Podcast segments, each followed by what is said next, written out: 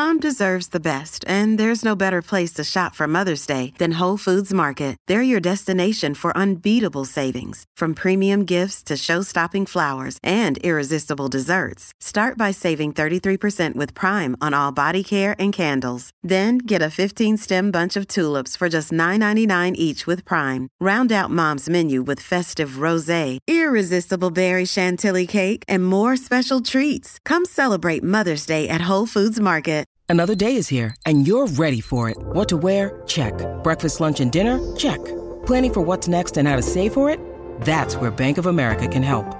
For your financial to-dos, Bank of America has experts ready to help get you closer to your goals. Get started at one of our local financial centers or 24-7 in our mobile banking app. Find a location near you at bankofamerica.com slash talk to us. What would you like the power to do? Mobile banking requires downloading the app and is only available for select devices. Message and data rates may apply. Bank of America and a member FDIC. Hey, it's Ryan Reynolds, and I'm here with Keith, co-star of my upcoming film, If, only in theaters May 17th. Do you want to tell people the big news? All right, I'll do. Sign up now and you'll get unlimited for $15 a month in six months of Paramount Plus Essential Plan on us. Mintmobile.com slash switch. Upfront payment of $45 equivalent to $15 per month. Unlimited over 40 gigabytes per month. Face lower speeds. Videos at 480p. Active Mint customers by 531.24 get six months of Paramount Plus Essential Plan. Auto renews after six months. Offer ends May 31st, 2024. Separate Paramount Plus registration required. Terms and conditions apply if rated PG.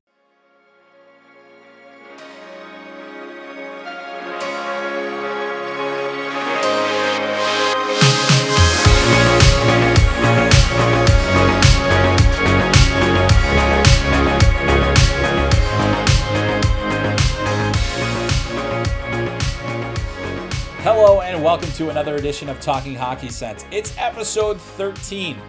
And I'm so glad that you could join me this week because I didn't have a podcast last week and I felt so bad about it that I decided to have two this week. So, yes, you'll get episode 13 today with Craig Custance of The Athletic. And coming up later this week, another episode, episode 14, with Elliot Friedman of Hockey Night in Canada, 31 Thoughts.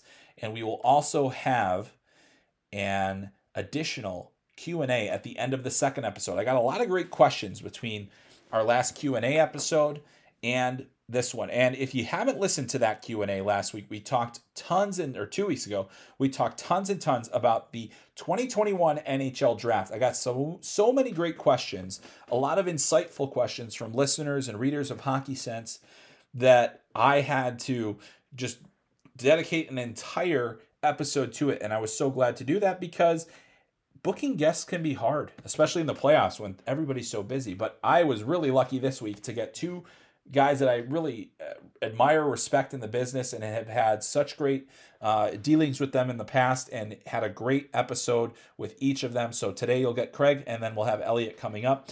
Craig has a lot of great insight. Uh, we're going to talk a lot about the playoffs today. We're going to talk a little bit about hockey media, and the, um, you know, as we often do, I, I like to ask people about their career paths. I think that it's even if you're not in hockey media or aspiring to be in hockey media, I think there's a lot of things that you can learn from different people about what what they do or how they do their jobs and and so that's why I, I like to ask those questions because I think that that's something that that talking hockey sense listeners have come to expect from me. I do hope in the offseason to have more uh, players, coaches, people of that nature as well to talk a little bit more kind of the nuts and bolts of, of, of hockey. So that'll be coming up soon too.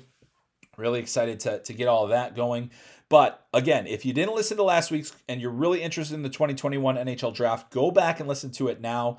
And if you are ever so kind, and I know that you are because you decided to listen to this podcast, and I appreciate you for that. Well, please go ahead and subscribe to that podcast. Take that next step, subscribe to it, and then if you're even really, really nice or nicer, then you would also leave a five star review, uh, a five star rating, and a review. I'm still getting into this podcast lingo. I'm not that good at it, but either way, if you can leave a five star rating, leave a review, share it, give it a thumbs up, wherever you experience this podcast. It really helps if you give us those positive reviews and allow us to, to find a bigger audience. And I am so appreciative of all of you that did tune into the previous episode because that has been the most downloaded episode of this podcast. And I cannot believe that because it was just me talking and I've had Bob McKenzie on here. I've had John Buccigross on here. Obviously, we've got Craig today. Maybe he'll beat that record. You know, I've had Corey Pronman, Brad Schlossman, Marisa Ingemi, Emily Kaplan, Greg Wyshynski. I mean, we've had so many great guests. So if you haven't listened to any of those episodes, a lot of evergreen content in there. It's not all about current events. Um, and so if you want to go back and listen to those, please do. But uh, again, thank you so much for making last week's or two weeks ago um, the the Q and A podcast our most listened to yet. And with that in mind, that's why we'll have another Q and A after the podcast with Elliot because I got more questions, and I think that the people that listen to this podcast, the people that read Hockey Sense with Chris Peters on Substack, you guys are really smart and you ask really good questions and you make me think, and I like that. So please continue to do that. Also, my every episode pitch. If you have not yet, please subscribe to Hockey Sense with Chris Peters on Substack. That's hockeysense.substack.com. You can also get it at chrispetershockey.com. And go ahead and subscribe. It's $6 a month.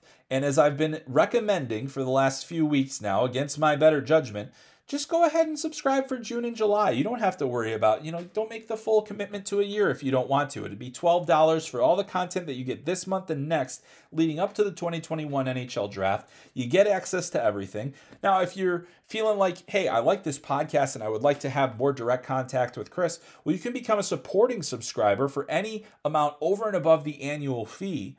And you can be part of our upcoming happy hour which uh, will be just supporting subscribers. We're going to do it during one of the games of the conference championship or the, the conference final, whatever we're calling this third round, the final four of the Stanley Cup playoffs.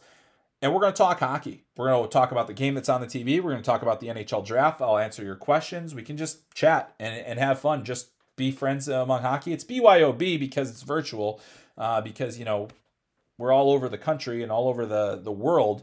So I want to give everybody an opportunity to chime in. But please uh, do check that out. And if you subscribe to Talking Hockey Sense, you'll get the mock drafts that are there right now. Have had a lot of content about uh, USA Hockey in their recent uh, annual Congress, where we learned about how the pandemic affected hockey, how uh, you know they elected a new president, how the organization is dealing with what has been a really challenging year and the optimism that I've I heard from a lot of the people in the organization coming out of annual congress is that you know there's a lot of resolve to to help the game grow back up but we got a lot of work to do uh, uh, in terms of hockey in this country.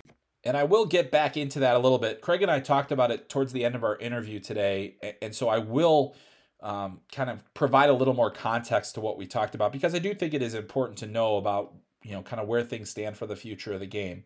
But before we do that, I really am excited to have Craig Custance on the podcast. He's a guy that I've got so much respect for in the business. I think he's one of the best American hockey writers. I actually wish that he wrote more, but he's in a more of a leadership role at the Athletic, and he's doing a fantastic job with that.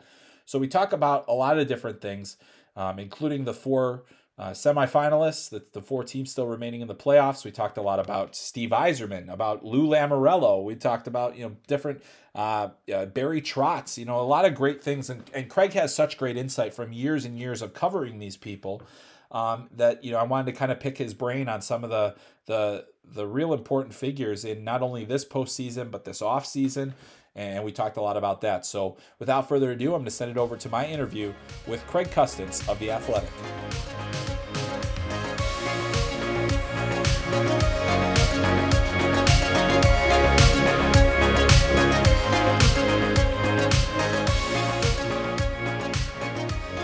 Well, it's always great to have guests on the podcast. I didn't have one last time I did one, but I'm so glad to come back to the guest space and bring in a heavy hitter, if you will. His he is Craig Custance, the senior managing editor of the Athletic uh, of the NHL vertical for the Athletic. You can also listen to him on the Full 60 podcast, and on Tuesdays, he and Sean Gentille provide the Americanized version of the Athletics hockey show, and uh, and we are and we're grateful for that as a as a fellow American hockey podcast. Um, so, Craig, thanks so much for joining Talking Hockey Sense. It's great to have you.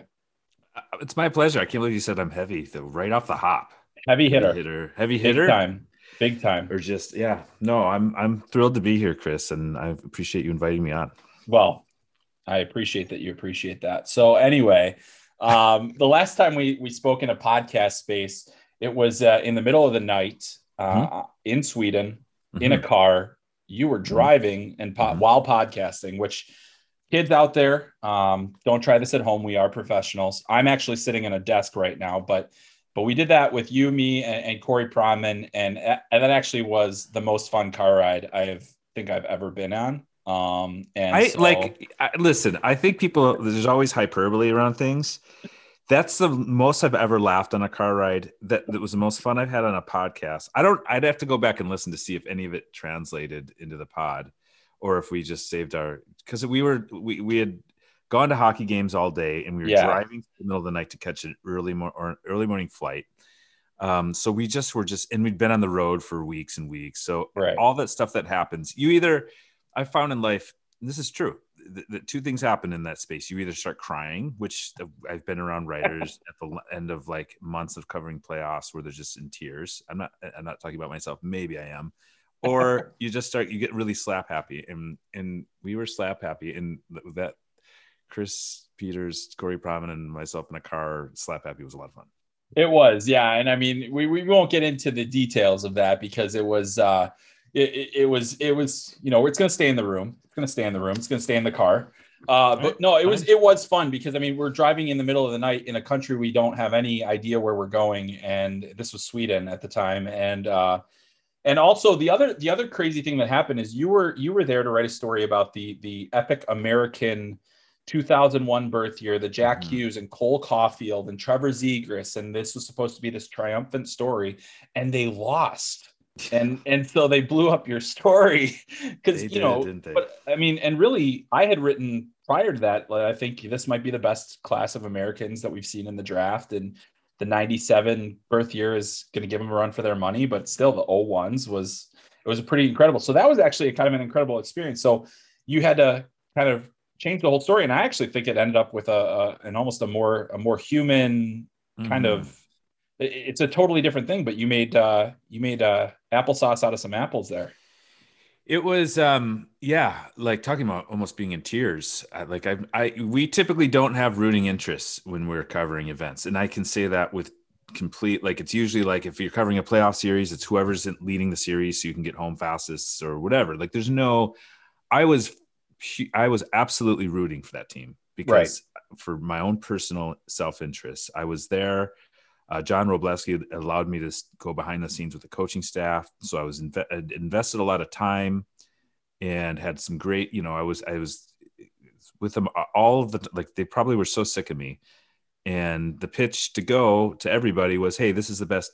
This may be the best group of kids that ever assembled." And we're starting to see it now. The you know Cole Caufield, we saw right. Spencer Knight you know Matt Boldy, Jack Hughes is, is is maybe the best of them all, and and um, and we knew it then. Like this is not, nothing that's happening now is a surprise. Like this is a right. this is a the talent group. They're gonna go win a gold, and I'm gonna document it for all of posterity. And it was wonderful, just a great pitch and an idea.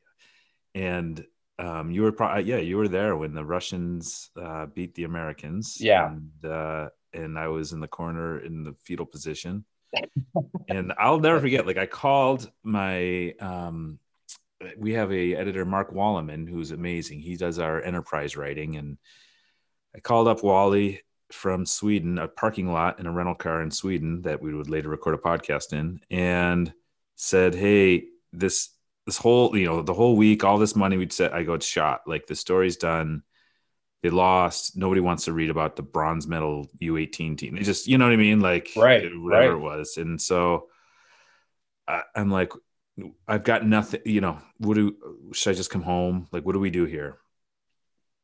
And and he's like, see it through. Like, go back. Like the coaches were meeting that night. He's like, go back to the coaches. And, and even at that point, I'm like, they're not going to want me around anymore. Like they, right. They were behind, like, you know, they were like, yeah, we like the idea of documenting gold. I don't know how much they like the idea of documenting overcoming adversity. That's a different story. Right. So he's like, go back to the coaches, see this through, and write the real story of this group. And uh, to the coaching staff's credit, um, Adam Nightingale, who's now uh, at the program, and, and, it was it was a really great group. Um, who else? Um, Dan. Yeah, Dan Hinotes, who's yeah one of the great characters of the game. one of the great characters of the game, and, and Robo. And I just said, hey, I'm with your guys' permission, I want to come back into the meeting tonight. And the, you know, and, and I gave him a little space to like blow Yeah. off some steam and went back to the embed and, and, uh, it ended up, I agree with you. Like it was a better story because it was heartbreaking at time. You know what I mean? Like Right. being, It was I was, human. um, it was so human. And Yeah. like, I'll, the, what I'll remember the most was being two things. They had the spot outside the locker room where the team bus was, where the parents would wait for the kids, and being there when they lost and the kids are crying and the parents are crying, and then and just witnessing that, and then being there when they won to end the tournament, they beat Canada, and you know parents are crying again, but the kids are now you know you leave with your head up high Right. in that right. same scene I'll, I'll uh, you know the, the the their parents are clapping as the kids are boarding the bus and and uh, I see that bu- that bus kind of peel away and you're just like okay that like that group's off to greatness. like this was just a hiccup and um and I loved you know writing that story and I thought I was happy with how it turned out um people seem to like it and now it's fun to like I feel connected to that group some way you know Right. Yeah, absolutely. I mean, I, I thought that was a, a great way to do it. I mean, and yeah, I, I know like Corey and I were kind of looking at it from, you know, the, the draft prospect element. And that's when, you know, the reason they lost was Yaroslav Askarov yeah stopped every shooter in the shootout. Um, you know, that was a tight game. And you know, Cole Caufield and Jack Hughes had, had actually had really good games against that Russian team. And it was, you know, we're watching, we're watching these, these players just, uh, yeah, kind of that we've covered all season long and expected them fully to win. And then they're, you know, you know, you, everybody's seen how Cole Caufield looks in post game press conferences now. Uh, Yeah. after that game was a different story. It was so Yeah. hard. Um, and uh, you're like, oh man, this poor child, but you know, because he, he looked even younger then. But um, but yeah, it's it's it, it's amazing and and really, you know, it's those guys found the value of of finishing strong. They did have that great game against Canada at the end. Um, I think they won. I think they might have won like eight nothing or something. It was it was a dramatic score line. It was it was not close. and that was a good Uh, like if we'll, we'll look back at that Canadian roster that wasn't you know Yeah, there were a lot of good of players nobodies. on there. Yeah, exactly. Guys that got drafted the following season, and yeah, there were a lot of good players there. But you know, I, I think yeah, it's it's interesting, and this is kind of you know it's kind of inside inside writing and everything. But that that's what happens is that you know you have to find find other stories, and and I thought that, that ended up coming out great because these guys these these players seemed almost inhuman because they were so good Mm. so young, and then they were and that team I don't think lost an international game until like earlier that season they had lost one but they you know so they had only they had pretty much run the table and and that was that was very unexpected but yeah it was uh it was a great story and, and then in the end a great a great way to to kind of look at those guys and then a lot of those guys this past year got redemption at the world Yeah. juniors and and managed Yes. to win the world juniors in a in a really tough situation against the canadian team that was better than the one that they played in that bronze medal game um, you know, and and managed to to get through that. So uh, pretty pretty impressive to see that. Now we're watching all these guys. So you know, we'll we'll stick with this too because we saw Cole Caufield score his first goal. We're recording this on Tuesday, and and Cole Caufield scored his first postseason goal the other night. I mean, even then. That, that season, he in that tournament, he scored 13, 14 goals and tied Alex Ovechkin's record. I mean, it's just like That's an right. insane, insane kind of performance. So you saw it then, and now we're seeing it. I mean, Cole Caufield is is a special player.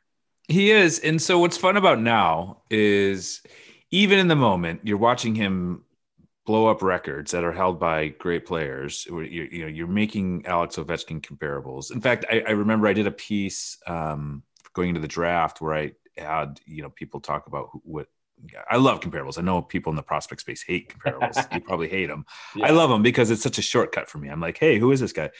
And John Wroblewski said Cole Caufield, he compared him to Alex Ovechkin in this piece, and people in comments, I'm sure, you know, they went berserk. Um, but his point, you know, in terms of pure finishing, like there was nobody like it. But there was always this this caveat with Cole is you know nobody when Alex Ovechkin at that age was lighting up was saying ah I don't know if he can do it like this was a tank that we knew was going to be successful. Cole Caufield didn't have that, and to see him now have success not just in the regular season because I think you can say oh there's always room for somebody who's on the smaller side in the regular season, but to see him have success in the playoffs, um, Yeah. uh, you know is is gratifying if you're if you're a fan of Cole Caufield because because I think there was a lot of people that didn't think it was going to happen for him. Really, Right. there wasn't. And Right. and um, Well, yeah, he went he went went outside the top ten in that draft. I mean, he got picked by I think he was what the fifth of those guys picked in the Yeah. you know like of, of Hughes, Zegras, Boldy. Cam York went before him as well. Mhm. You know, so I think he was like sixth on on his own team in terms of draft. Uh, draft Yeah. where he got drafted. So, and and so it's it, and look, I'm I'm not saying I was sitting there saying he's going to be a great NHL player. I think the Right. concern is valid. How when the games are at their heaviest, when when it's there's no space on the ice and you can't find a soft spot to to set up and have Jack Hughes feeding you passes, are you going to still find success? And there's not a heavier team out there than Vegas, you know, like that Right. team. You saw it in that game. I mean, their forecheck's unbelievable. They got these big forwards and and you know if there's it's a good indication for where his career is headed that that you know you don't want to make too much out of one goal but we've seen enough now like he right. Yeah, I mean, and he's he's had two assists on on overtime game winners, you know, including a series clincher. Um, and and he's he's I think one of the big concerns was how does when he's not scoring, what is he doing? Well, he's getting involved. He's he's making plays. He's making you know he's shown that he's also a very good playmaker. I mean, his hands are incredible. I mean, the, the- you mm-hmm. can't shoot a puck the way that he does without having exceptional hand skills, includes a you know quickness and you know quick t- twitch muscles and everything else, and he's got all that. So it's been it's been remarkable for me. I think he's even exceeded my expectations from where he where he started, and he scored 72 goals in his draft season. I mean, like that's you know that's it's unheard of at the national team development program. It's unheard of anywhere, really. I mean, to, to score that many goals, um, and they have 14 of them come at that tournament where, where it's like against the best players in your age group. So it's kind of been amazing to watch, and, and you know we're certainly seeing you know we saw Spencer Knight have his moment this year. Um, Trevor Zegras, you know Matt Boldy didn't get into the any any NHL games, but he had a great college season, and Mhm. so that that team and that account of that team, I think, will remain important over time because I think that that that was a real learning experience for all of those guys who everything had come pretty easy to them. They've won a lot of hockey games, they'd won a lot, and then here they in the biggest moment that they've worked for two years for, it doesn't it doesn't work out. And so yeah, that was it was interesting. well the the other the flip side is i know the mistake that scouts make or you always you always warn against is to judge a player on one game but after that askarov became my guy like i'd only seen him once in my life but i'm like this is the greatest goaltender who ever has lived or will live so like i became i was like he should go top five and and you know i was like really banging the drum because i was like, it was such a great performance of Yeah, it was, and I think you know he had a bit of a down season this year. I, it wasn't bad. Like I think I think it's it's been overblown a bit about how he played this year. I still think he's one of the best goaltending prospects in the world. But yeah, I mean that game. I mean to watch to watch five top fifteen picks come over the boards, and he stops all of them. Yeah. And and and not even just stop them. He psyched them out because they barely even got shots off, and that's what he does. He's probably the best breakaway goalie I've, I've ever seen Mm. you know, just and not just in shootouts in, in live games. I mean, he takes away so much net, it's crazy. Uh, but anyway, getting back to these playoffs and, and that series, you know, the Vegas Golden Knights now three-time conference finalists, or if you, you know, I know we're not calling but I mean, we're, we're watching Right. that, and then they've set a bit of a bar for Seattle. Uh, I don't think it's going to be fair. I don't think it's Yeah. fair fair to do that. all you have to do seattle is Uh, go yeah. to the cup final in your first year yeah Yeah, exactly. So I mean, but and and you know, the interesting thing is is that the Vegas is actually a team that also shows the importance of drafting. Their first draft still set them up, even though the pick that they kept has not been great. You know, uh, uh, Co- Cody Glass is, is still has a ways to go to, to get to the level of a Nick Suzuki, who they traded away.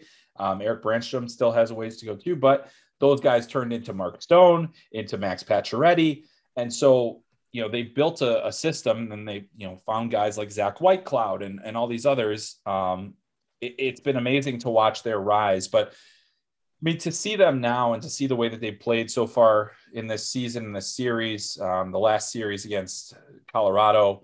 I mean, this it, it feels like this could be the year for them. Um, of of four, you know, or whatever. yeah, many- yeah, yeah. you know it's uh but it, they they just feel like a team of of of destiny a little bit and also i just feel like there's so much pressure on them to win right now they were my cup pick. Um, Mine too. Going going into this tournament, and I felt, and I uh, actually tried to change it after Colorado blew their doors off, and I was like, "Oh, I was just joking about yeah, Vegas. kidding, kidding. It- it- it- this is clearly Colorado's here, so I don't want you know." But my thought process with them was probably similar to yours. Is you know, here's a very mature roster. Uh, you know, the, like these are you know Mark Stone. Like these, these are not developing players or even young players. These are players that have been through some wars, and I, I just felt the teams that tend to win are the ones that have had some heartbreak in the past, but have Mhm. made some long runs. And you just they they checked every box, right? They you know they play a playoff game, and I apologize for Burlington, the, my dog barking in the background. Totally fine. We enjoy dogs. Yeah, Yeah, we enjoy dogs on this podcast. Rooney is upstairs right now, Yeah. just chilling. This is not Burley's first podcast appearance, I can tell you. So, um, yeah, like everything. The, the you have the veteran groups, you have the heavy players, the, you have the coach and Pete DeBoer who knows how to navigate a Mm. postseason. Um, you have goalies, like eh, they have they checked every box to me, and now we're starting to see, eh, eh, you know, and they're staying healthy, which is the other thing at this point in, in time.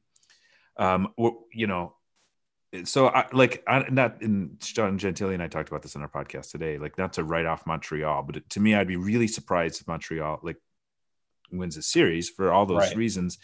I don't feel the same way in the other like uh, the Islanders Tampa series is is is fascinating to me, but Oh yeah, um, I think you know if if it becomes Tampa and Vegas, like that's that's a fascinating matchup because it checks both teams check all those things, right? Like it's it's Right. two similar experienced teams. I think Tampa's one of the.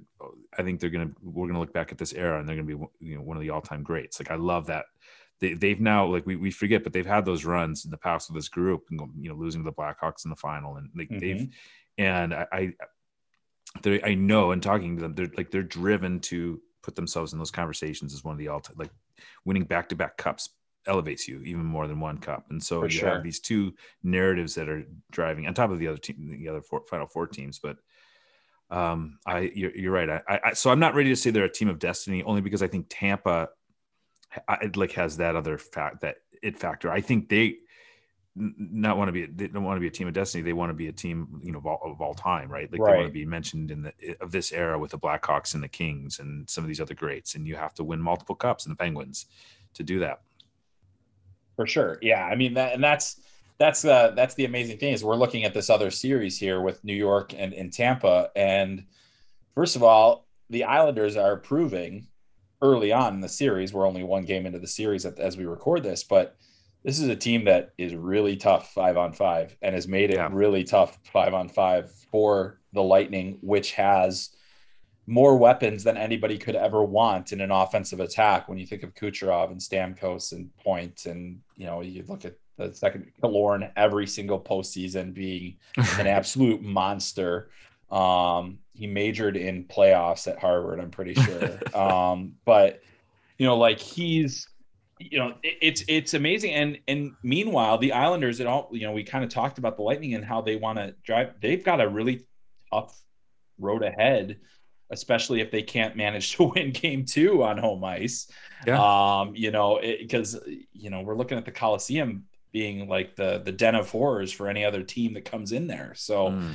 Um, so before we get back to the, I do want to bounce back to the Lightning, but I want to go with the Islanders. I mean, you know, you've covered the game for a long time. I'm sure you talked to Barry Trotz a lot, uh, Oh, yeah. you know, over the years, and you know, you've obviously written about coaches in a, in a, in a book uh, as well, and it's sitting on my shelf right now behind the bench. I'll get the, you know, find it at wherever you buy your books. Um, free plug. Um, Thank you. but and and you're welcome. Um, but anyway, you know, Barry Trotz has seemingly given the Islanders an identity. He has the players to, you know, kind of execute that identity, and also is now getting the goaltending as well. So it's it feels like there's been a bit of a perfect storm brewing, and now it's all there. And and I think we're gonna. If we if we aren't already, I know he only has one Stanley Cup, but I mean we have to be talking about Barry Trotz as one of the elite coaches of the modern era. Yes, he's I, Barry has to be the best coach in the game right now. I think it's fair to say based on what he's fair, done. yeah. and um, I, like what what I love about that team is is and I'm an analytics guy and I've been fighting. You know, I I I I think that's all important, but I'm also never been like the guy that rolls their eyes at culture either, right? Right, Like I, right. and there's there's a bit of that in the analytics space where it's just like, hey, if you just put a lineup together of all the best players in the world, I mean, you're going to win. And and I mean, uh, yes, I guess you, you do want to try to build your best possible roster. Yeah. But the Islanders are an example of if you clear, have a clear identity as a team and a way you play, the sum of the part, you know, not to be cliche, but it can still be bigger than the individuals. And and Lou Lamoriello has been doing it a very long time, and nobody knows uh, more about culture than building than him. And Barry Trotz is the perfect coach for him and like that i don't we shouldn't be surprised that that duo has found a way to to create a team that's giving all these other teams fits yeah no question about it i mean and really that yeah it starts you look at the guys that lou brought in and, and people always have you know criticized him going sometimes with familiarity or or you know yeah. guys like kyle palmieri and, and that and travis zajac but I mean, they can't even get Zajac. They can't take Zajac out of the lineup at this point. He's played too right. well, you know. And Palmieri's yeah. been one of their best postseason scorers. And you know, that's the other thing that I guess we should talk about too is with with Lou, the idea that the game has passed him by. It, I mean, it's laughable. It's, it's I mean, it's yeah, laughable. No, it's not. It's not. It's not Come true. On. It's just not yes. true. Um, and and I mean, I think we we could have said that even about some of the things that he did at the time, you know, when he was with Toronto. And I know that everyone's like, "Oh, this is you know the, the Kyle's behind the scenes pulling the strings," and and certainly he had a, a, say in decisions and everything. But I mean, this is one of the great leaders of, of all time in the sport, and and you know, going back from being a you know college hockey player, coach, athletic director. I mean, just an incredible run that he's put together. So I mean, in your in your career and in your dealings with Lou Lamoriello, what is maybe some of the things that you you kind of use as as, ta- as major takeaways from him, and, mm. and, kind of the things that you've you've seen from him and in, in, his ability to consistently bin, build winning teams. Um, you know, things are usually better uh, after he leaves. you know, in some in yeah. some small way. Uh, maybe not for the the Devils, but they were really darn good when he was when he was there in the early stages. But I mean, I just wonder what are some of the things as, as you've kind of covered the league, you see general managers come and go. What has made him, uh, you know, kind of stick and be, you know, a Hall of Famer in, in every sense of the word? All right. So I could, so I haven't even talked about this with anybody else, but I, you mentioned behind the bench, I'm working on another book. Oh, oh boy. And it's, we're getting into, instead of coaches, it's the general manager space and, and what makes a great oh, manager. Take my money. Uh, it's and um, I don't even know how much, but I'm allowed to tease. I'm tease it, I guess. I don't know what the rules are and what I'm allowed to talk about. But Lou Lamoriello will be one of the topics um, inside this book. And what I've learned in the in the reporting process about Lou is the public perception of Lou is so different than the private uh, perception. And the people that work for Lou, um, in fact, I said this to people in talking. I'm like, boy, he must be really hard to work for I just, you know, you see him fire coaches right. or he has such a high standard. And they're like, no, it's the opposite. Like, you know, you always know where you stand. You always know if there's an issue and you have a clear expectation of what is expected of you. And he allows you to do it. And so, it, like, if you look, he, he's had people that have worked for him for long years and years and decades and to to great success. And so he's not he, like he's the best boss ever in that in that regard. If you you know if you reach those expectations, and and what makes Lou Lamoriello a great leader is there's no I guess there's no gray area in what is expected of you. Like mm. it's it's um, you know he's he's willing to have a difficult conversation if, if, need be, but he's also willing to give you space to do your job really well. And um, and once you're in the family eh, you know he's you're in right? Yeah yeah. And and it's this the, what's been really neat um is in doing this uh when i did the book on coaches joel quenneville was one of the the um chapters and I learned a lot because Joel's kind of Joel's the same way in that you don't get a lot of them in the media. Like we're getting right. after games, you're getting oh he was okay and all these Joel Quennevilleisms that yeah. you have to interpret. yeah. yeah. Um, so I, I don't think we know Joel Quenneville all that well, uh, and so I had to I, in that chapter I had to rely on a lot of people outside, you know, to tell us about Joel and why why do you why do players love him? And, and it ended up I ended up just collecting Joel Quenneville stories, right? And right. there's a bit of that going on with the Lou Lamoriello report where it's like in in the interesting ones are how he just wins over entire families, right? So if you're working for him, the things he does behind the scenes that nobody knows about for the families um, makes. If you talk about culture building, we just throw it out. We say, "Hey, they built a great culture." Well, what does that look like? That looks like the you know the dad of somebody on the team willing to run through the wall for the Islanders. Right. You know what I mean? And yeah. How, and, and how do you do that? You, you, know, it's it's hey, I'm sitting at dinner with dad. Put him on the phone. I want to talk to your dad. You know what I mean? Like who does Yeah. that? Lou Lamoriello does that, right? Um, and I don't even want to give away too much, but it's it's yeah, been that's good. it's been such an interesting process, and and I'm really, you know, just uh, at the tip of the iceberg on that. Like I've and because I'm doing um, a, a group of GMs here, and so um, I, I can't wait to to see it in action and to spend some time when when that happens as part of this process. But I, I that's a he could be his own book, and I wish it, you know, oh yeah. like his it's its own thing completely but uh, b that's what struck me the most is maybe more than anybody i've done the, you know this deep on the public perception is so wrong of lou lamoriello Yeah, It that's that's kind of a, one of the things that I find that I found, especially you know, since I've been on the media side of things.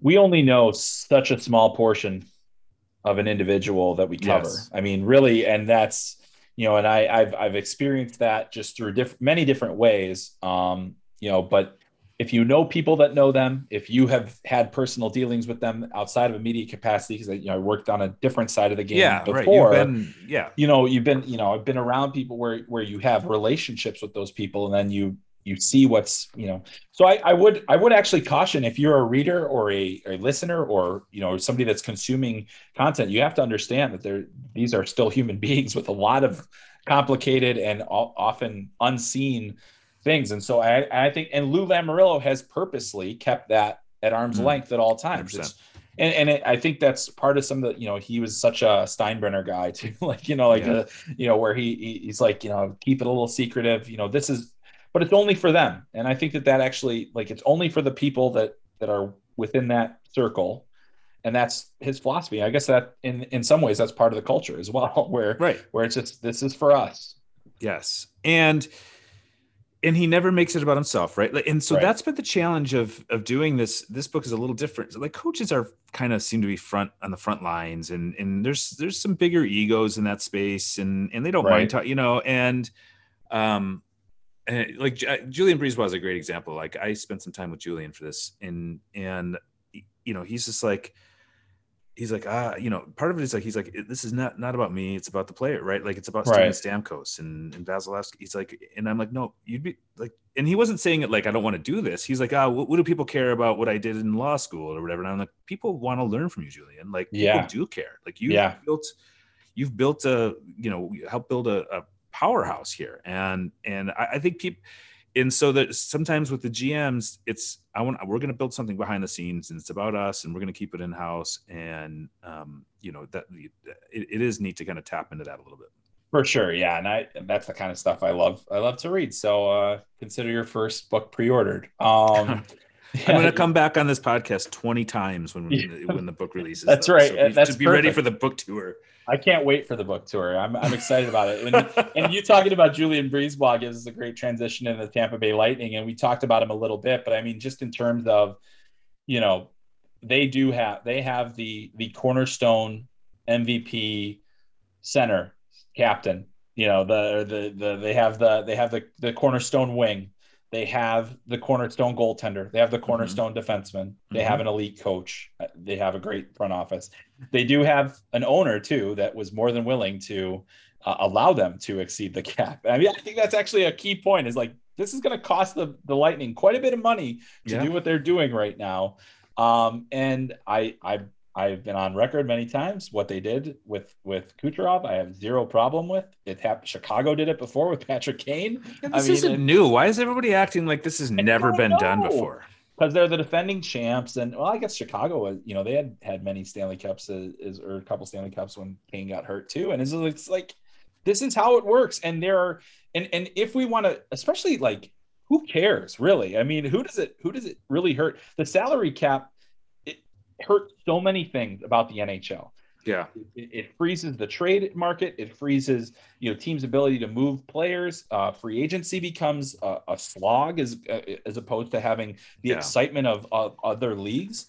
So when a team can actually take advantage of the the, the, the situation the salary cap presents them, they should. And also, it it's allowing us to see the best possible Tampa Bay Lightning team we can. And as a fan of hockey, maybe not as a fan of the New York Islanders or any of the teams that they eliminated, but as a fan of hockey, that is what I want to see. I want to see the best players be the best players. And I and I like and I'll ask you this as part of this kind of conversation. I kind of think it's fun when there's a dominant team, when there is a Golden State Warriors, when there is a Patriots, when there is a villain mm-hmm. in some way. And Tampa is the most unlikely, I think, of, of, of villains in this situation. But at the same time, I mean, that seems to be. Uh, I know there was like a, a Twitter map that everybody's rooting for the Islanders in this series, unless you're in Florida. And I was like, okay, I guess. so, uh, so I mean, I, I, I, think the Lightning should embrace the villain. They, they oh, Jon Cooper should come out and just be like, "Best roster money could buy coming up tonight." like you know, really, because uh, like in the, and they never would, of course. No, hockey, it, but like because Julien is always like, if you talk, to, him, he's like, we'd follow the letter of the law. Like we, the league is knows it. You know, he he yeah. you know. I, it would be so much more fun if you'd be like, hey, you know, if you ain't cheating, you're not trying, or you know, really yeah, like really exactly. go all the way with this. But they will never. Um, but I agree. Like one of my you know, I, have always said like the dynasties are good. Mm-hmm. Um, it, I, I, hate that you know these teams win the cup and the next day we're talking about dismantling them for cap oh, God, purposes. I know. Um, and we, oh. you know, look at the if you're the Blackhawks, how uh, guys are getting traded before the parade and all this stuff. Like that's yeah. I, I, hate that. Like I, I like having it. I, I, think it hurts the product um, from a television standpoint. It makes it so local that there's you know who's the national must see team you know to to watch right. and and right. it should be the Tampa Bay Lightning or it should be the Edmonton Oilers or or the Toronto Maple Leafs or whatever yeah. these high end skill and and we're already saying oh the the Maple Leafs might have missed their opportunity to win and and right. some, you know and and it's like that's that's not good for the sport and I know nobody in Carolina or whoever wants to hear that but but it's also fun when Carolina or the Islanders are a great example where, where Lou is there's certain dollar amounts he's not going to pay over for guys, and and he's going to put money into the whole roster, into the third and fourth lines, and it, it's not going to be a star power, and it's going to be our our underdogs against your like that's good for the game too, for sure. And watching the Islanders knock off the the Giant is uh, you know is great, or the Blue Jackets did it, you know, whatever, two years ago. So yeah, I agree. I, I you know eh, like the Dougie Hamilton comments were great. Like it, it was like the most interesting thing someone said in, in, a long time. And and I've talked to Sara Civian about this, and she's like, I'm not even sure he meant it like it came off. It was almost like, hey, they, they're willing to spend, and that's yeah. what happens when you're willing to like, it, you know. Dougie's also a UFA, so maybe yeah, it's like, exactly. hey, it's like, hey, Tom Dundon, this that team's willing to spend. We should be too, and and exactly. But I, I loved it. I loved that. You know, it it. You, I like those stories. I think it's good. Absolutely. I, I, I love it too. And this is also provides like a slight segue for me too, because I mean, obviously a, a lot, a large amount of the work done to build that team was done by Steve Yzerman, who's now mm-hmm. with the mm-hmm. Detroit Red Wings. Um, and you're a Michigan guy. You covered the Red Wings for, for a period of time for, for the yeah. Athletic specifically. And, um, obviously the game at large. And, and so I just wonder, you know, he's, he's one of the more unique figures I think among the general managers, and when since we're talking about him, you know, just he is uh, similar to Lamoriello, and like there's a lot that you're just never gonna know yeah. about what they do or what they think. I think there's a lot of you know that's exactly the way that he likes it. That's the way it was with the Lightning as well. It's like almost like if you ever see a one of their staffers in the wild, they might recoil at, at the sight of a of a of a reporter. Right, um, right, and they, they're like, I don't just don't want to see it, don't want to see him around me. But but he's also at the same time, I mean, a really unique um, you know, a unique story as a general manager, one of the all-time great players of the NHL, you know, who who is who's built repeatedly has you know has a philosophy on how to do things mm-hmm. and it, with with Tampa he saw it through and built a Stanley Cup contending team um, that eventually won the Stanley Cup right after he left. And then, yeah. um, you know, so I, I just wonder, kind of from your perspective, being around the organization, being around Yzerman a little bit over the years, you know, what has been your read on him and, and the role that he has and how he's doing so far with with a team that the NHL could really afford to to have be pretty good in the near future? Yeah, yeah, it's it's amazing how uh, like they've been down for a while. I've, I've yeah, you know, it was um when when they traded Anthony Mantha um, and he played in the playoffs. So like, yeah, he's making his playoff debut, and I'm like, man, Mantha's been a while. Is that right? Like, surely he played in one of those series yeah. towards the end there, and and it's it's been it's been a down stretch. So yeah, you're right. I think I think the league would be better if the Red Wings started the uptick. But um, I think the the Mantha trade's a great example of where Steve Yzerman's head is. Is he's still willing to make the tough decisions in the short term now to to have the big payoff. And uh, you could have totally justified keeping Mantha on this roster. Um, he's still not that old, right? And saying, hey, right. we need we need to have an older generation that's still part of this, you know, youth movement coming coming. And I think Steve's I what I think one of his strengths is he's so realistic about the task at hand in Detroit, and he's so realistic. Even if Mantha's good and and Larkin's good and all these all these guys are good, they're still so far away in terms of elite young talent. Like we're you know they don't have their Hedman Stamkos right. point. They just don't like even if you're sitting there saying um Seider's Hedman, and you know, I, am not sure who Larkin is in this scenario, and we, they don't they don't have a Vasilevskiy. Right. They haven't. They've been down for four or five years and still haven't picked in the top three. Right. Right. Yeah. Like that. That you know the guys are drafting now in the four to six range. If we're going to do a comp to uh, you know Toronto, like these might be the Morgan Rielly's and the right.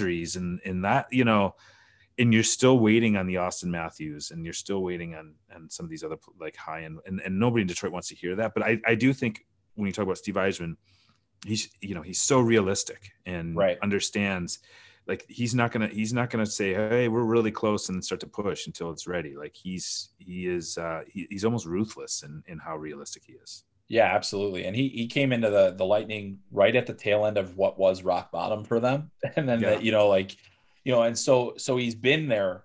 You know, I, I, it's hard to remember the Lightning being at that level when they were picking first and second overall. Yeah, when they were drafting, and that was you know under a completely different ownership group as well.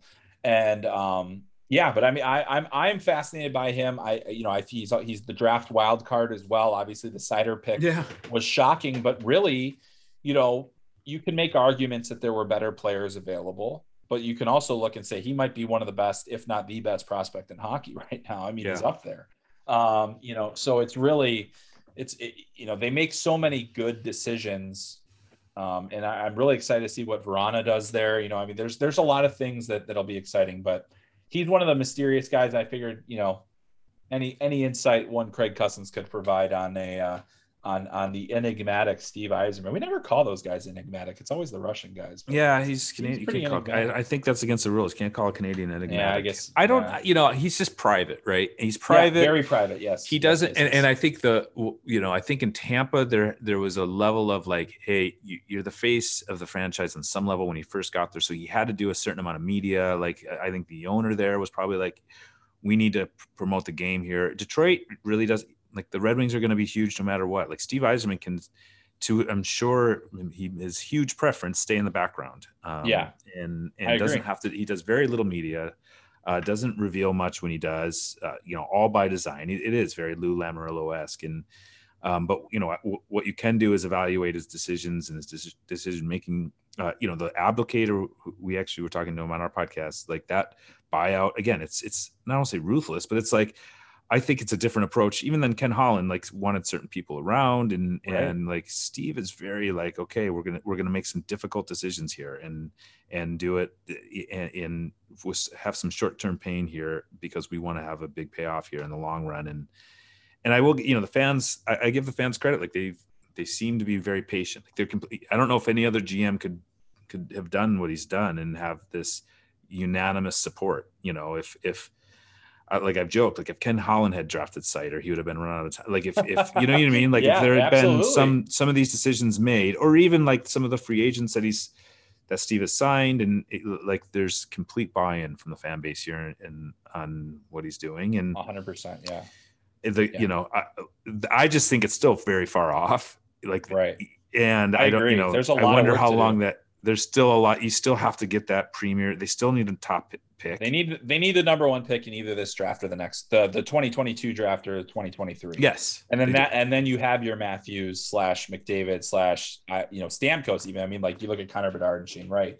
That's basically what you need. And yeah, and you know that's probably they're probably going to be in that range. They won too many darn games this year at the end of the season. They really did. They really did. I mean, I, I don't know that Owen Power puts you over the top. But still, I mean, like you're picking sixth, and you're like, should they go for the goalie in this draft? Should they go for the you know another defenseman? Is there a better forward?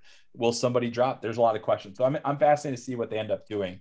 But before we get out of here, I wanted to ask you a couple of things career wise because I, I always do this on the podcast because I think it it even though it's media related, it's not necessarily. There's so many things in in everybody's lives where you have decisions to make. And, and one of the things that I've always admired about you, and I thought you were absolutely nuts at the time to do it, was, uh, but I mean, in hindsight, I've like, wow, what a move. Um, you know, you you were a national writer at ESPN. They obviously went mm-hmm. through a transition right around that time, but you were not one of the people they were going to transition away from. And and then the athletic is not what it was today, but you made the conscious decision to to do something pretty drastic at the time, which is, you know, make the move um, yeah. at a time when it was still very fledgling and very much in the beginning stages of what it what it became today. So I just wonder. I know you've talked about it before, but I just wonder if you've now with the benefit of of years hindsight as well. You know, how does that decision look in hindsight? And also, yeah.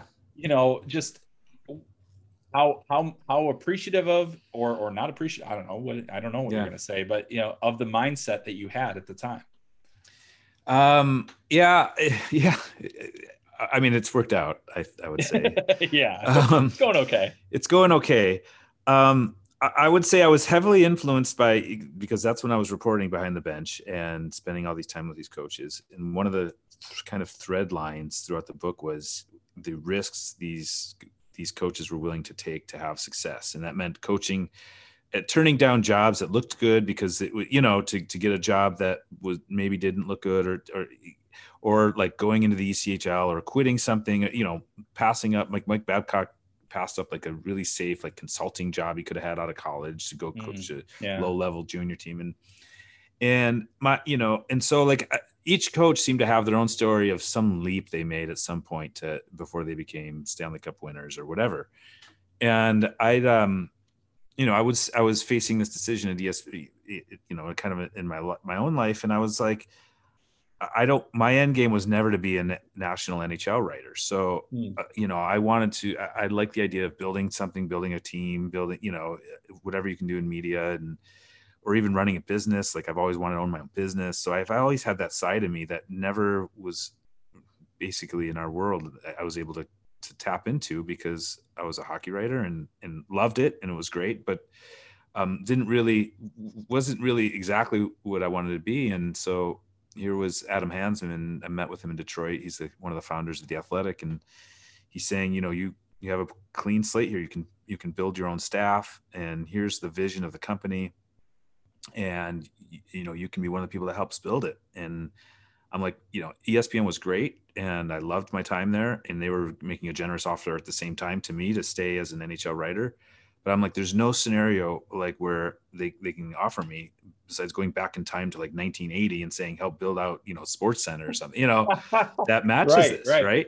Right and even if it i'm like even if this fails even if the athletic is a huge failure I, like i will have loved to have tried it and and right. I don't know when this opportunity is going to present itself. And even even saying that, it was still a huge, huge leap of faith. And and um, but I was just like, I don't, I'll, I may never get this chance again. And and I think of like the phone first phone calls and the hires we made in Detroit. You know, calling Katie Strang and saying, "Hey, I'm this, I'm this is company and I'm doing this. You want to do this?" And she's like, "Sure." Like it was like, "Okay, yeah, I'm in." yeah, it, yeah. You know, it, you know, and or Brendan Quinn was I think one of the second hires we made, who's probably the best college basketball writer in the country and he was covering Michigan and Michigan State for MLive, and I was.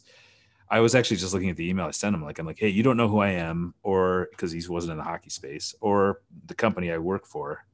Um, but would you meet for beer, a beer in Ypsilanti, where he's from? He's like, yeah, sure, whatever, I'll I'll do it. And then by the time the second one arrived, he was like, okay, let's do this. Like it was, man, like to the people with the right mindset of, hey, you can do some of the best work of your career here. You know, here's the vision and if it doesn't work and i would like you're like and you know you're still going to be able to write some stories that you probably never would have gotten to write otherwise right. like we're going right. to invest in you spending in katie's case it ended up being investigative journalism like she was you know working at espn as a baseball editor at the time so like she wasn't going to get that shot and right. like that's where it was just trying to align passions and skills up with people that and give them the opportunity to do it and and that's what this company is able to do and and so um it was great and now we've you know we're huge it's ridiculous. A little now. bigger, a little bit Yeah. bigger. Yeah. i know we're no longer the plucky little upstart um, Yeah, exactly. but it's it's it's been uh it's it's you know now managing a huge staff is much different than growing and hiring and that comes with its own challenges and and so that's what kind of keeps me driven is trying to figure out what that looks like now Yeah, I mean, it, and really, you know, you think about the time that that that all was happening. It really, you know, I was I had just lost my job at TBS not that long before that. Mm. You know, I know that there had been a lot of people, and really when the ESPN layoffs were, you know, it was Pierre and and and Scotty and all the you know all the people that you'd come to know and and just expect to be have there, they're all gone. It felt like the end of the world for hockey media. You know, like it just like really there wasn't going to be jobs, there wasn't going to be things, and then all of a sudden the athletic comes along, and then there's l- and it wasn't right away, it wasn't immediate where there were all these jobs, but then all of a sudden you start picking off, you know, Portzline and Rutherford and Russo, and it's Yeah, like, yeah. oh, okay, okay. So that you know, and it's really become obviously an important part of the hockey media landscape. I mean, so now that you've been kind of on the front end, this is a big question. I mean, and uh, you know, I don't need you to you know kind of go into the all of it, but I mean, like, it feels like you know we're we're at a new at a new time for hockey. You know, we're gonna have new Mm. rights holders. We've got Turner. We've got ESPN is back and with it on TV, and it, it just feels like we're kind of at a flashpoint for, for the, the future of hockey and the future in, in the United States and certainly for hockey media as well as, as other opportunities come up and, and the athletic has created all these other jobs.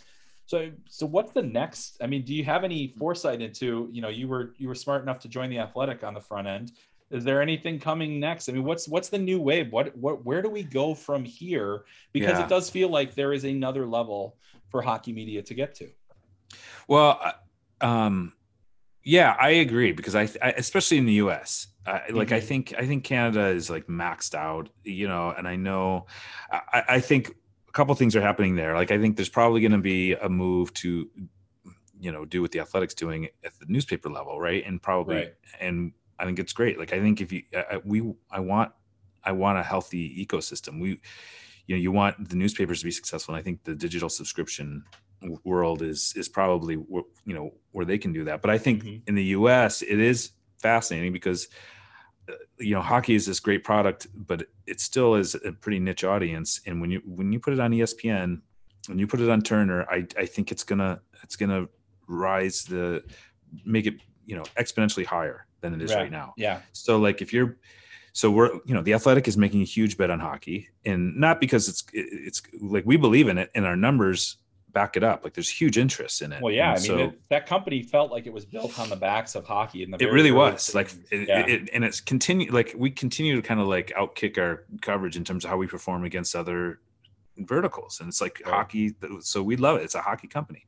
Um but uh, i think I, I think now if like betting on hockey is if i was somewhere else i'd be i would be quietly investing in hockey because i think it's going to raise the stand i think being on espn is going to really pump it up even more and you know having gretzky like like, Yeah. Turner's not messing around, right? Like either. So Right. like they're gonna like that's gonna raise it e- even more. And um, uh, yeah, I, I I don't know like what that space is. Like I it, like the interesting Right. thing that that's now happening is it's shuffling people in our industry, right? So you're like, hey, Right. where's Frank Seravalli gonna end up? And hey, I know this guy's a free agent, and this, you know, I know the contract situations of a bunch of people in our industry. Where's Chris And- Peters going? Yeah, where's Chris Peters gonna end up?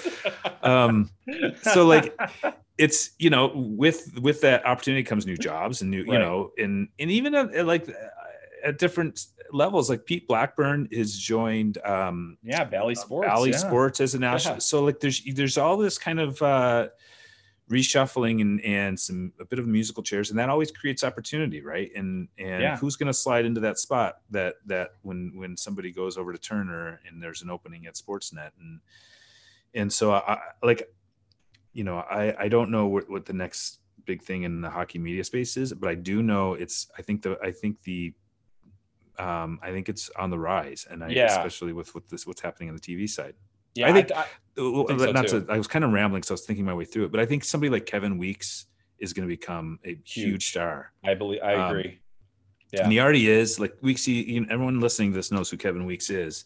but um, I, I think you know NHL Network is still it's not ESPN, right? Right. And he Weeks he does a great job. A lot of it is his own hustle. Like he's doing stuff on Instagram. Yeah, he's, he's reporting putting, too. Like he's I mean, reporting like, and yeah.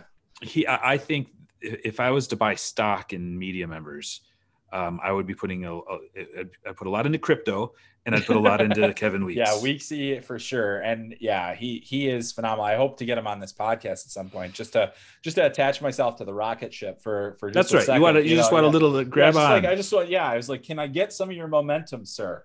Um, but yeah, yeah, he's he's he's great. But you know, I and I think that's the interesting thing is that we're at this stage where we don't really know what the next step is. We just know that it's it's coming and and yeah. I think it's great for presentation of the sport. I think it's great for growth of the sport. You know, we just saw, you know, the pandemic has has put a significant dent in um, not just the NHL's business, obviously, and media business, but it's put a significant dent at the grassroots hockey level. USA Hockey's yeah. numbers just came out with terror. You know, it it was expected to be bad, I thought it would be worse actually, but luckily, you know, but that's going to take years to recover from. And now this is this is arriving at just the right time. It feels like too, where there is now that room for growth. So I'm I'm excited to see where it goes. But but yeah, but I I think that that's if you're a hockey fan, be excited because there is a lot to come, and it's going to come from the athletic and and all the traditional media places, and we're going to hear from a lot of new voices as well, which I think is also really exciting because because we could use that. I would say the the other interesting area to watch is is internationally, and so sure. if if I could, um, you know, when like I, I would, uh, I, I look at Sweden and I look at Finland. Max Bultman wrote a story about the the, the, the, people in Sweden that were covering and right doing analytics on, on the league there and how it, it just they had this huge following amongst Red Wings fans um, because that was the only way they were getting information. And I like I, I think I think there's going to be like a cottage in- industry in the prospect space, and also like those leagues are fun right. and and and there's more coverage of it. Um, I, I think that's kind of a sub genre to, to really keep an eye on too. Yeah, absolutely, and yes, selfishly watch the prospect space. Everybody, prospect space always, is great. Yeah, no, it's good. yeah, yeah, it is. It's great. It's it is great. We're we're gonna try to make it greater. Um, but yeah, so Greg, you know, obviously I've been a huge fan of your work for a long time. Been a huge fan of you as a person for a long time, just uh, as as a friend, and and you've always been great to me. And you're so kind to join me today on Talking Hockey Sense. It is an absolute uh, it is an absolute pleasure, and uh, to to have you on here. I think it's episode 13, so lucky number 13. Hope oh, you don't great. have any numerology uh, phobias no, or anything like that. None. That's very good. That's so then this is lucky 13. All right. Well, Craig, thank you so much for joining me. Enjoy the rest of the postseason. Best of luck with everything as as things continue to grow and move at the athletic. And uh, it's always a pleasure to, to to be talking hockey with you. Thanks for having me. Can't wait to come back when the book's out and talk yeah, to listeners. Yeah, oh, you will be. Yeah, you'll be here, and I will ask for all the juicy bits. Our guest so. again this week at his request. Absolutely, and yeah, I'll never say no. So, uh, so there. thanks, Chris. Appreciate All the right. kind words. My friend. All right, thanks, thanks, Craig. Once again, my thanks to Craig Custance for joining me on this week's episode. So much great insight, and I'm I'm really it was awesome to to hear about the new book that's coming as well, which is a pleasant surprise. I had not known about that yet, and um, hopefully Craig doesn't get any trouble with his publishers, but I'm sure it'll be a, a fascinating book because if you haven't read Behind the Bench, it is such a great insight into the mind of a coach and and in their their key moments of you know the biggest moments of their careers and Craig got so much depth uh, in that book from each of those individuals and the people around them that it, it is uh, you know one of my favorite books of, of the last many years in hockey. I think it's a really great read and I'm sure this one about GMs will be even better just because I am that's that's the kind the stuff I really enjoy the X's and O's and everything from the coaches but um, I'm really intrigued in how teams get built. I think when you know when you cover prospects, the general manager has such a, a key role, and the draft is a portion of that whole building process, and that's really what um, makes me excited about uh, about that book is to learn some of those processes uh, that those guys went through. So, all right, well, once again, thanks to Craig, but I, I do want to get back to talking really quickly about kind of some of the things that you need to know about what happened to hockey during the pandemic and and it's so important you know the, the NHL is such a key part of, of hockey in this country. The uh, the U.S. Uh, you know the, the college hockey, the USHL, AHL, ECHL, minor leagues all over. They're all key parts of it. But really, what it comes down to it is the overall health of the game. One of the best ways to kind of look at the overall health of the game is is how many people are playing it. How many people are involved in it? How many people are active participants? And we all know that hockey is a difficult sport to get into. There are many barriers to entry in terms of cost, availability, um, you know, rinks. You need to have all of those things in order to have hockey grow. And we also knew that the pandemic negatively affected the NHL. We're going to see a flat salary cap for several years. Obviously, teams lost a ton of money. It was not easy for anybody. Um, you know, minor leaguers and, and, and guys that, that, you know, lost paychecks. And there's a lot there that needs to be addressed. But when I look at the, the grassroots level, that's really where I see the most concerning impact. The NHL's businesses will be able to manage what happened in the pandemic. The you know the owners are going to be able to handle that. They have new TV rights deals. They have new um, expansion team coming in that you know brings an influx of cash and all these other things that will allow them to recover. It's a lot harder to to manage these difficulties that were presented by the pandemic at the grassroots level because we're talking about you know arenas being closed for more than a year. Um, youth hockey organizations maybe not being able to uh, have it have any operating costs you know different things a lot of budgetary things and one of the indications that we get from that is the numbers that USA Hockey puts out every single year about its membership. It's it's required to do it. It's required to make it public. It's a nonprofit organization, and so, but I every single year, I pour over those numbers, and this year I I was bracing for the worst because I knew that just because of everything that happened this year. Um, and the fact that you know there were many rinks that never opened, there were many players that you know never had a chance. You know, adult hockey leagues shut down, all different things that happened. We knew that the membership numbers were going to drop, and that because hockey participation was lower by necessity, and plenty of people decided this is an, an expense I can't handle anymore. This is a um, you know this is it's dangerous. You know, I mean there were plenty of people that that did not you know we're that we're very concerned about infection. Um, so this is important to know because the game of hockey, as I said at the top, there's a lot of work that's going to need to be done to kind of recover from this. And again, I just think it's important to to understand the numbers. So in 2019-20, USA Hockey had 561,700 registered players. And again, that's not every single player in the country, but it's a it's a pretty significant number of them, and that is youth and adults. So that's from, you know, adult hockey encompasses everybody over the age of 18. Youth hockey encompasses everybody below the age of 18. So, you know, USA Hockey experienced a pretty significant loss from that 2019 20 number to 2020 21, and which was again expected. And in the end, I do want to put this as a caveat. I thought it would be worse, which isn't to say that it's good because it's not, but it, I thought it would be worse. So between 2019 20 and 2020 21, USA Hockey experienced a playing membership loss of 19.2%. So that's just players. When you throw in coaches and officials, which also register with USA Hockey, that's 18.47% of total membership.